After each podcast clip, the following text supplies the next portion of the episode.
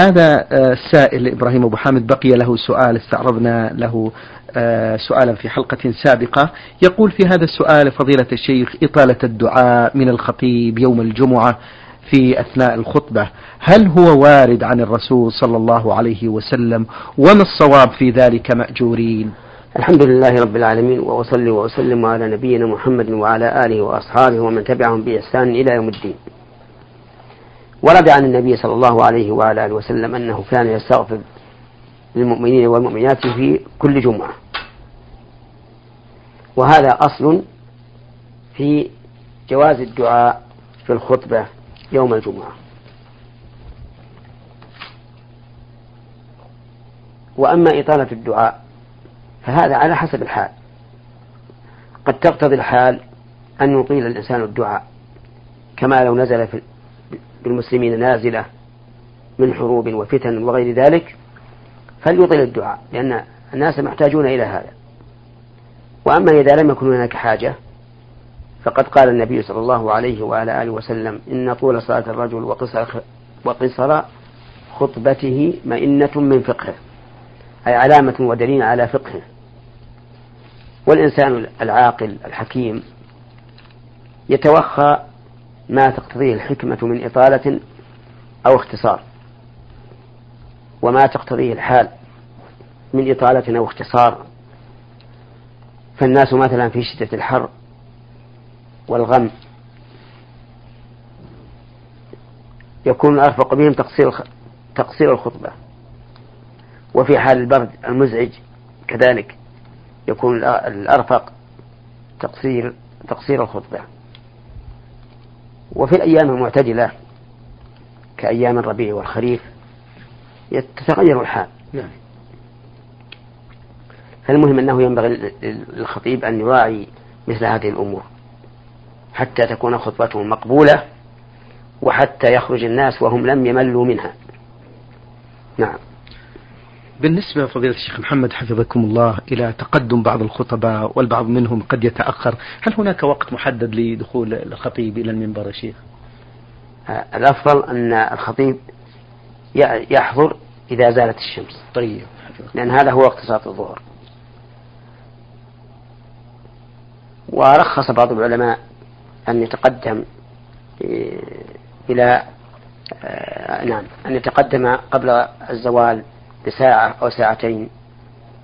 بل بالغ بعضهم حتى قال إنه يجوز أن يصلي الجمعة إذا ارتفعت الشمس قيد رمح كما يصلى العيد.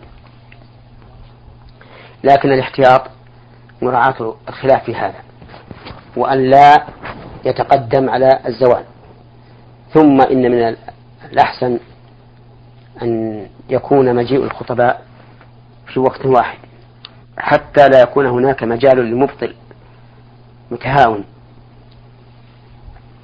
تجده في السوق مثلا والمسجد القريب منه يخطب أو يصلي فتقول له صل فيقول صليت في المسجد الفلاني. قد هو قد يكون صادقا أو كاذبا. فلهذا إذا قيل للناس اجعلوا مجيئكم إلى الجامع عند زوال الشمس كان هذا أحسن وأولى بالمسلمين. أحسن الله إليكم وبارك فيكم الشيخ محمد. هذا المستمع زكريا الرفاعي من عمان.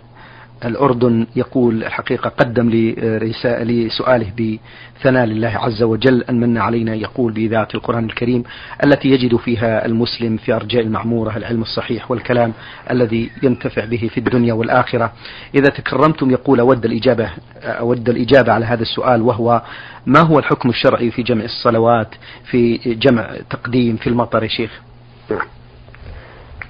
القول في هذا أي في جواز الجمع. ما أشار إليه ابن عباس رضي الله عنهما في حديثه حين حدث عن النبي صلى الله عليه وسلم أنه جمع في المدينة من غير خوف ولا مطر. قال ما قالوا ما أراد إلى ذلك؟ يعني لماذا فعل؟ قال أراد أن لا يحرج أمته أي أن لا يلحقها الحرج. فمتى كان في ترك الجمع حرج؟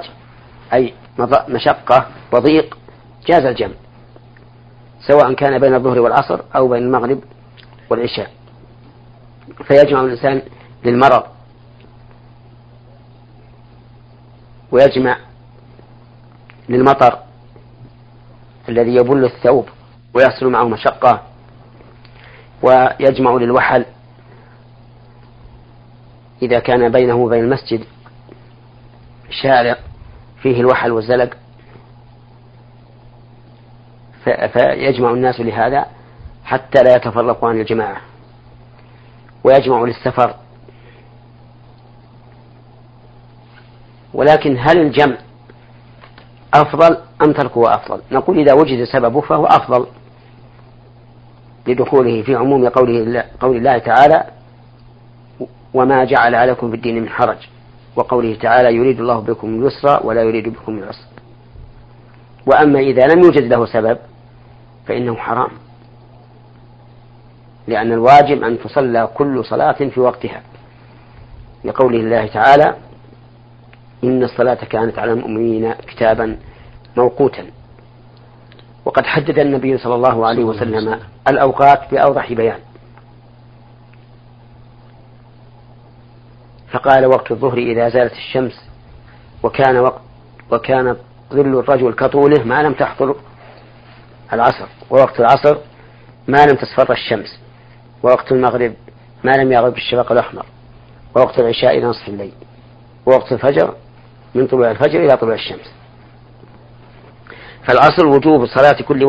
كل وجوب فالأصل وجوب كل صلاة في وقتها. لكن إذا وجد سبب للجمع فإنه جائز. بين المغرب والعشاء وبين الظهر والعصر تقديما كان أم تأخيرا وأما الفجر فلا يجمع إليها ما قبلها ولا ما بعدها.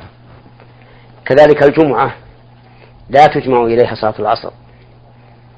يعني لو أن مسافرا مر ببلد يوم الجمعة وأقام فيه إلى العصر وحضر صلاة الجمعة فإنه يصلي الجمعة ولا يجمع ولا يجمع إليه العصر.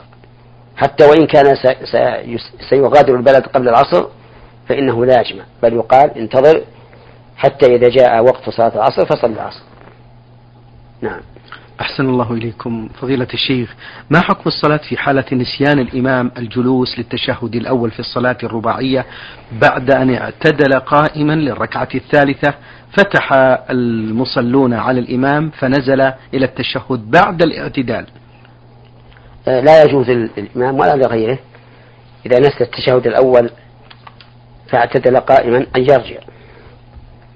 كما جاء ذلك في حديث المغيرة بن شعبة رضي الله عنه عن النبي صلى الله عليه وسلم. بل يمضي في صلاته ويسجد السهو قبل السلام.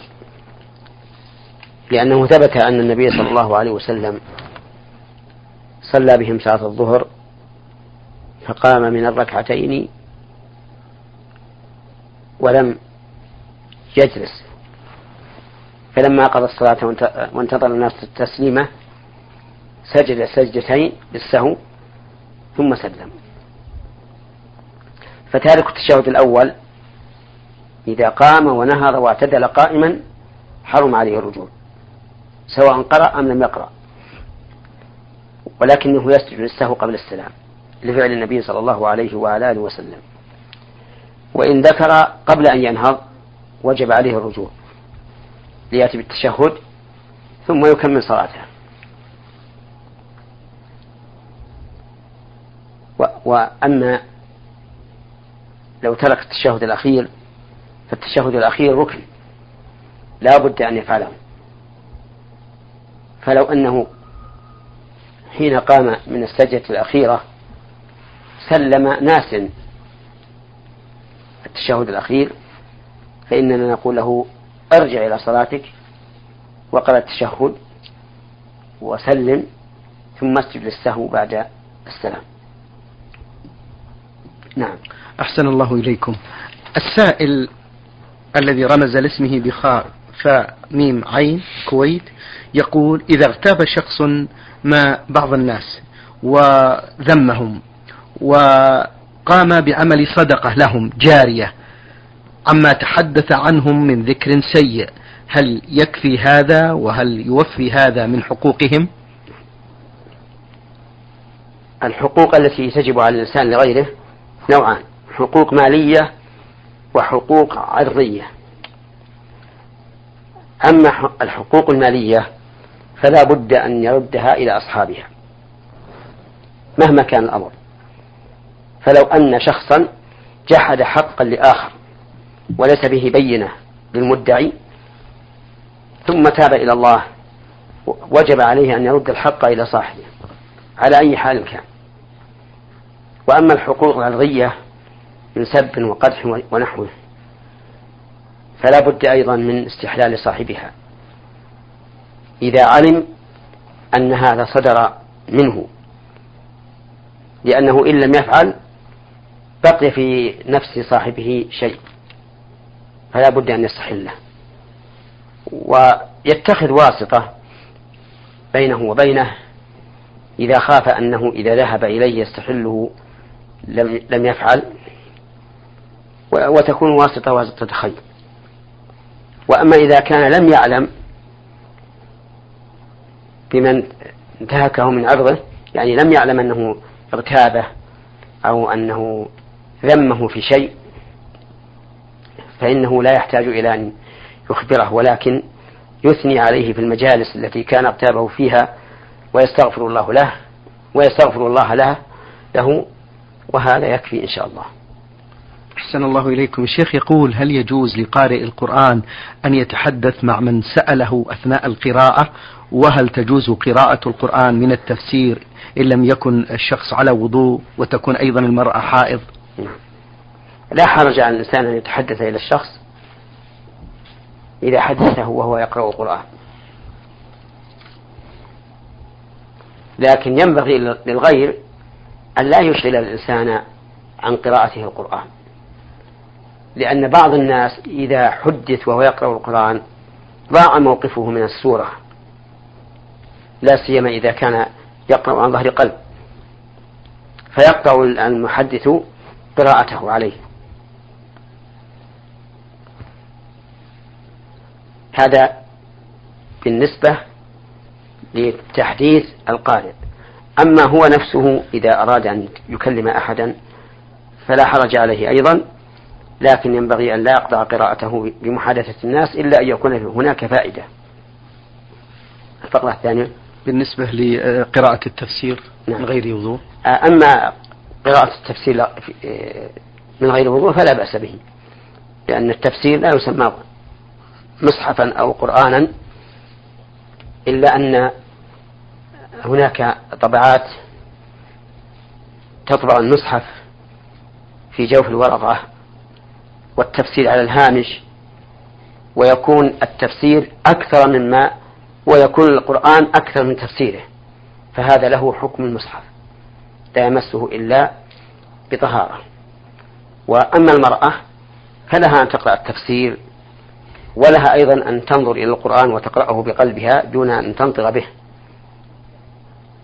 أما نطقها بالقرآن فالاحتياط أن لا تنطق به إلا فيما دعت الحاجة إليه كالآيات التي فيها ورد كآية الكرسي فإن آية الكرسي فإن آية الكرسي إذا قرأها الإنسان في ليلة لم يزل عليه من الله حافظ ولا يقربه شيطان حتى يصبح. فالمرأة الحائض إن قرأت القرآن تعبدا بتلاوته فالأفضل أن لا تفعل لأن العلماء مختلفون في أنه في أن ذلك إثم أو أجر. وأما إذا كان لحاجة كما لو كانت تقرأ آيات الورد أو تقرأ لئلا تنسى ما حفظته أو تقرأ ابنتها أو ولدها أو الطالبة تسمع في المدرسة فكل هذا حاجة لا بأس أن تفعله الحائض. نعم. أحسن الله إليكم. يقول حدثونا يا فضيلة الشيخ حفظكم الله عن صلاة المأموم. متى يقرأ ومتى يستمع لإمامه؟ نعم. المأموم لا يقرأ وإمامه يقرأ إلا سورة الفاتحة فقط.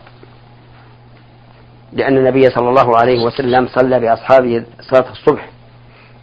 فلما انصرف قال أيكم الذي نازعني القراءة أو كلمة نحوها؟ ثم قال عليه الصلاة والسلام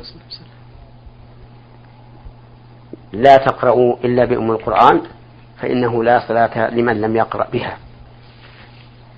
فنهى النبي صلى الله عليه وسلم أصحابه أن يقرأوا وهو يقرأ إلا الفاتحة وعلل ذلك بأنه لا صلاة لمن لم يقرأ بها.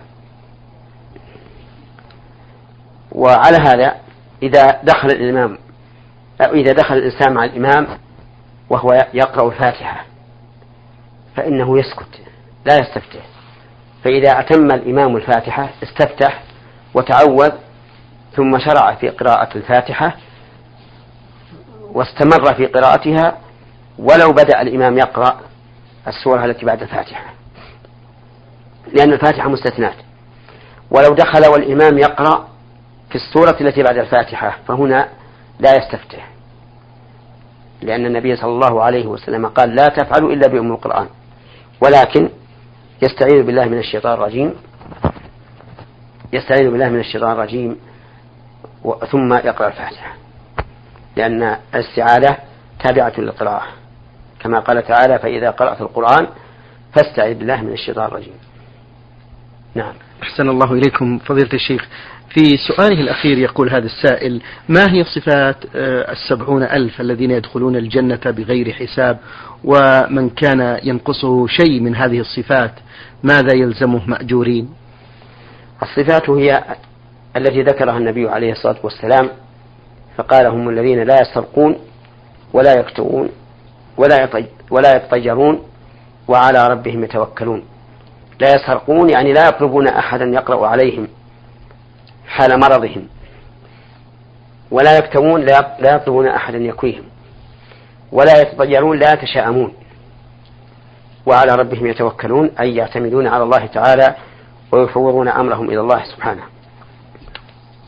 ولا يدخل في ذلك من عرض نفسه على الطبيب للدواء. لأن النبي صلى الله عليه وسلم لم يقل لا لا يتداوون قال لا لا يكتمون ولا يسترقون. اللهم إلا أن يعلق الإنسان قلبه بالطبيب ويكون رجاؤه وخوفه من المرض متعلقا بالطبيب. فهذا ينقص توكله على الله عز وجل. فينبغي للإنسان إذا ذهب إلى الأطباء أن يعتقد أن هذا من باب فعل الأسباب وأن المسبب هو الله سبحانه وتعالى وحده وأنه هو الذي بيده الشفاء حتى لا ينقص توكله. نعم. أحسن الله إليكم. كيف يكون الحج المبرور؟ والفقرة الأخرى يقول السائل وكيف تكون العمرة الصحيحة وهل لها طواف وداع؟ الحج المبرور هو ما جمع الإخلاص والمتابعة لرسول الله صلى الله عليه وسلم وأن يكون من كسب طيب وأن يتجنب فيه الرفث والفسوق والجدال وأن يحرص غاية الحرص على العلم بصفة حج النبي صلى الله عليه وعلى آله وسلم ليطبقها. وأما العمرة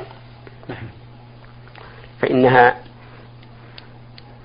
حج أصغر فيها طواف وسعي وتقصير ولها طواف وداع كالحج إلا إذا سافر من حين انتهائها مثل أن يطوف ويسعى ويقصر ثم يمشي راجعا إلى بلده فهنا لا يحتاج إلى طواف وداع اكتفاء بالطواف الأول لأنه لم يفصل بينه وبين السفر إلا السعي والتقصير وهما تابعان للطواف. نعم. أحسن الله إليكم السائل إبراهيم عين من المدينة النبوية. له هذا السؤال يقول إلى فضيلة الشيخ محمد بن صالح بن عثيمين حفظه الله. السلام عليكم ورحمة الله وبركاته. يقول السائل لدي عمارة أؤجرها رغم أنني أرغب في بيعها لو أتاني مشتري جيد. فهل تجب الزكاة في هذا؟ وإذا كانت تجب فيها الزكاة فأنا لا أملك النقود في الوقت الحاضر. ماذا يجب علي؟ أفتوني. نفع الله بعلمكم. أقول وعليه السلام ورحمة الله وبركاته. العمارة التي أعدها الإنسان للتأجير لكن لو أتاه من يبذل له ثمنا كثيرا باعها ليس فيها زكاة وإنما الزكاة في أجرتها. وأما الذي اشترى عمارة يريد أن يتكسب فيها بالبيع ويريد أن يبيعها. وليس له غرض في بقائها. لكن يقول ما دمت لم أبيعها فسأؤجرها. فهذا عليه الزكاة في نفس العمارة وعليه الزكاة أيضا في أجرتها. والناس يفرقون بين رجل عقاري يبيع ويشتري ويشتري في العقار ليتكسب وبين شخص عنده عمارات استثمارية يريد أن يستثمرها لكن لو جاء أحد وأغراه بثمن كثير باعها فالأول عليه الزكاة في في نفس العمارات وفي أجورها. والثاني ليس عليه زكاة في نفس العمارات لكن الزكاة في أجورها. نعم. أحسن الله إليكم. في سؤاله الثاني يقول فضيلة الشيخ حفظكم الله أنا من سكان المدينة النبوية فهل يسن كل ما دخلت المسجد مسجد الرسول صلى الله عليه وسلم أن أذهب من ناحية القبر للسلام أو التوجه تلقاء القبر في أي مكان من المسجد وأؤدي السلام؟ لا. لا يسن للإنسان كلما دخل المسجد النبوي أن يذهب إلى قبر النبي صلى الله عليه وعلى آله وسلم ويسلم عليه. لأن هذا لم يكن من عهد السلف الصالح. ولا شك أننا لا نحب الرسول عليه الصلاة والسلام كما يحبه أبو بكر وعمر وعثمان وعلي وغيرهم من الصحابة. ومع هذا فلم يعهد أن أحدا منهم يتردد إلى قبر النبي صلى الله عليه وسلم كلما دخل المسجد ذهب يسلم عليه. ولم يعهد أيضا أن الواحد منهم يقف في أقصى المسجد ويوجه آه، ويوجه وجهه إلى القبر ويسلم عليه. أبدا. والسلام على النبي عليه الصلاة والسلام. مشروع في نفس الصلاة. الإنسان يقول السلام عليك أيها النبي ورحمة الله وبركاته. لكن مع الأسف الشديد أن كثيرا من الناس يتعبدون لله تعالى بما يجهلون. نسأل الله لنا ولهم الهداية والتوفيق. اللهم آمين وجزاكم الله عنا وعن المسلمين خير الجزاء. هذا سائل يقول فضيلة الشيخ ما هو حكم الشرع في نظركم في أولئك الذين يتلون القرآن في مناسبات الزواج؟ يعملون لهم خيام ويقومون بتجهيز مكبرات الصوت وبإيجار الساعة الواحدة بمبلغ كبير من المال وهذه الظاهرة متوفرة في بعض البلدان. هل هذا العمل جائز؟ نعم. لا شك أن خير الهدي هدي محمد صلى الله عليه وعلى آله وسلم. ولا شك أن النبي صلى الله عليه وسلم يعظم كلام الله تعالى أكثر مما نعظمه نحن. ولا شك أن النبي صلى الله عليه وسلم أحرص منا على الخير وعلى التعبد بتلاوة الله كتاب الله. ومع هذا لم يكن هذا من هديه أبدا. أن يحضر الناس في أيام الزواج من أجل أن يتلو عليهم القرآن. وكل عمل ليس عليه أمر الله ورسوله فإنه مردود على صاحبه. لذلك ننصح إخواننا المسلمين من مثل هذه الأعمال التي يقصد بها التعبد لله عز وجل وهي لم ترد عن النبي صلى الله عليه وعلى آله وسلم. نعم. هذا السائل السوداني أبو حذيفة كتب بأسلوبه الخاص هذا السؤال يذكر بأنه خارج السودان في العمل منذ ثلاث سنوات يقول ولم أقم بواجب الأضحية ولم أيضا أقوم بتوكيل أحد في ذبحها هل علي كفارة؟ أفيدوني في ذلك. الصحيح أن الأضحية ليست واجبة وأنها سنة لكنه يكره للقادر أن يدعها. وهذا الأخ الغريب الذي ترك الأضحية لمدة ثلاث سنوات لا إثم عليه. لأنه لم يترك واجبا وإنما ترك أمرا مطلوبا إن تيسر له فعله وإن لم يتيسر فلا حرج عليه. لكن مثل هؤلاء الغرباء لكن مثل هذا هؤلاء الغرباء ينبغي لهم أن يوكلوا أهليهم بأن يقوموا بالأضحية في بلادهم حتى يحصل لهم الفرح والسرور بأضحيتهم في بلادهم. نعم. أحسن الله إليكم. هذه السائلة آلاء تقول في السؤال الأول ما حكم كشف الوجه على أخو الزوج؟ وإذا طلب الزوج ذلك من زوجته وأصر على على زوجته أن تكشف وجهها لأخيه ماذا تفعل مأجورين؟ لا يحل للمرأة أن تكشف وجهها لأخي زوجها أو عمه أو خاله أو ما أشبه ذلك لأن هؤلاء ليسوا من محارمها. والمرأة لا يجوز لها أن تكشف وجهها لغير الزوج والمحارم. وتقول إذا أصر زوجها على أن تكشف وجهها فماذا تصنع؟ نقول لها أن تعصيه. بل يجب عليها أن تعصيه في هذه الحال لأنه لا طاعة لمخلوق في معصية الخالق. وأنا أجبت عن هذه الفقرة من السؤال نعم. مع أني أستبعد أن يقول قائل لامرأته اكشفي وجهك للناس. لأن كل إنسان فيه غيرة. لا يمكن أن, أن, أن يسمح لزوجته أن تكشف وجهها لأحد من الناس لأنه يريد أن تكون هذه الزوجة كأنهن كما قال كأنهن بيض مكنون محجوب عن الناس لا يتمتع برؤيتها إلا هو. ولكن سبحان الله بعض الناس ميتة غيرته ميتة ليس عنده غيرة. ثم إن كشفها لأخيه. على خطر عظيم. إذا أعجبت أخ... إذا أعجبت هذه المرأة أخاه فهل يأمن أن يقع بينهما ما, ما, ما, لا, يرض... ما لا يرضاه الله ورسوله؟ لا يؤمن. ولهذا لما قال النبي صلى الله عليه وسلم إياكم والدخول على النساء وهذا تحذير. قالوا يا رسول الله أرأيت الحمو يعني أقارب الزوج؟ قال الحمو الموت يعني هو البلاء هو الذي يخشى منه. هو الخطر فنصيحتي لهذا الرجل أن يتقي الله في نفسه وأن لا تموت غيرته وأن يمنع زوجته أن تكشف لأحد من الناس إلا إذا كانوا من محارمها. وفيما يتعلق بالزوج ليس من أقاربه أحد محارم لزوجته إلا أبوه وأبناؤه أبوه وجده وإن علا وابنه وابن ابنه وابن ابنته وإن نزل أما غيرها غير الأصول والفروع من من الأقارب فإنهم ليسوا من محارم الزوجة. نعم. أحسن الله إليكم. في فقرتها الأخيرة تسأل عن حكم التسليم على آه، والد الخطيب أيام الخطوبة وذلك في الوجه؟ هذا أيضا لا يجوز. لا يجوز أن تكشف المرأة لأبي الخطيب لأنه ليس محرما لها إلا إلا بعد العقد. أما كشفها للخطيب فلا بأس. تكشف للخطيب لكن بدون خلوة وبدون شهوة وتلذذ بالنظر إليها. وإنما تكشف له للاستطلاع فقط. فإن رغب ورغبت تم العقد بينهما وإلا فكل في بيت أبيه. نعم. شكر الله لكم فضيلة الشيخ وبارك الله فيكم وفي علمكم ونفع بكم الإسلام والمسلمين. أيها الإخوة المستمعون الكرام أجاب عن أسئلتكم فضيلة